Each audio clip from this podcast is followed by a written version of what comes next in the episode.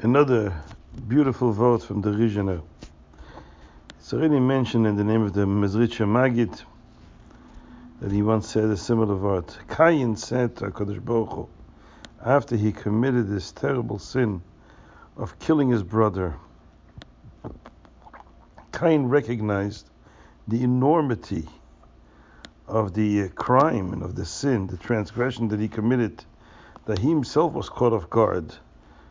Sometimes people do things they never expect themselves to end up doing such things, such terrible things.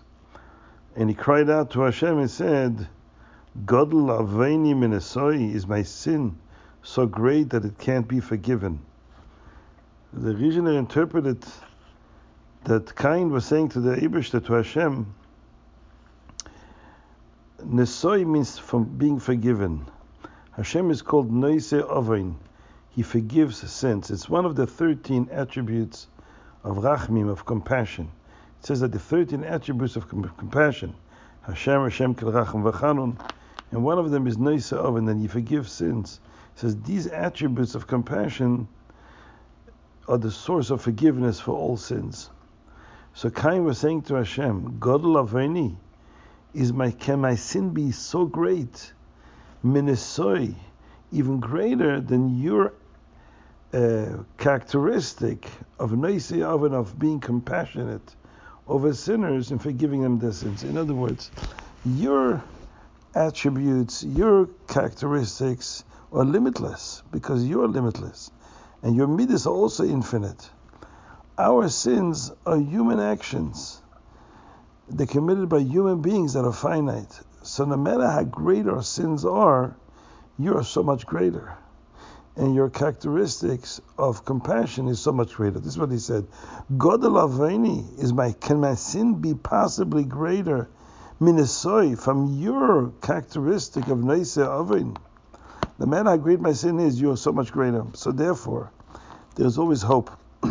they say a similar thing, uh, a vote don't remember from who,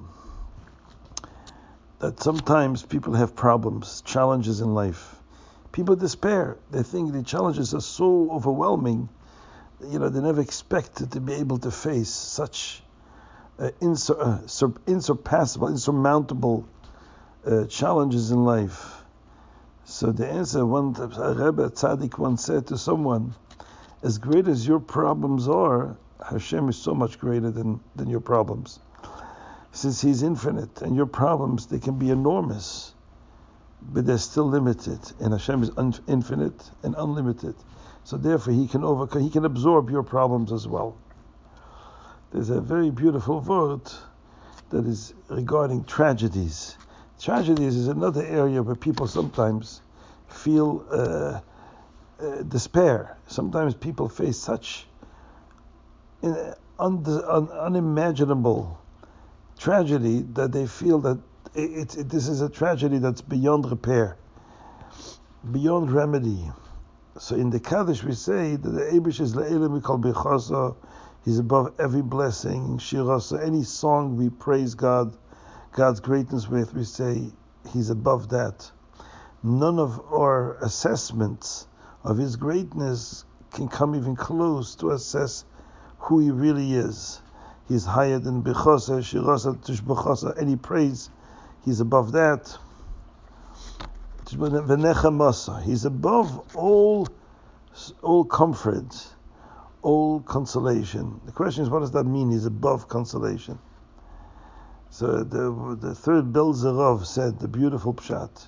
Sometimes a person faces a tragedy that is so tragic and so painful, so uh, incapacitating, paralyzing. The person feels that there's no there's no no way forward. That's it. This is the end, the ultimate uh, point of demise of the person's life. There, there's no remedy possible. Say, we say in the Kaddish, the Abish there is la'elo mikol nechamasa. Even when there is a situation where there seems to be no possibility for con- consolation, for healing, from such a tragedy, Hashem is above that. He's even greater than that. And that means He can bring, even for such a situation, consolation and comfort and healing. So this is what Cain says. No matter how great my offense is, you're so much greater, and therefore you can absorb that as well.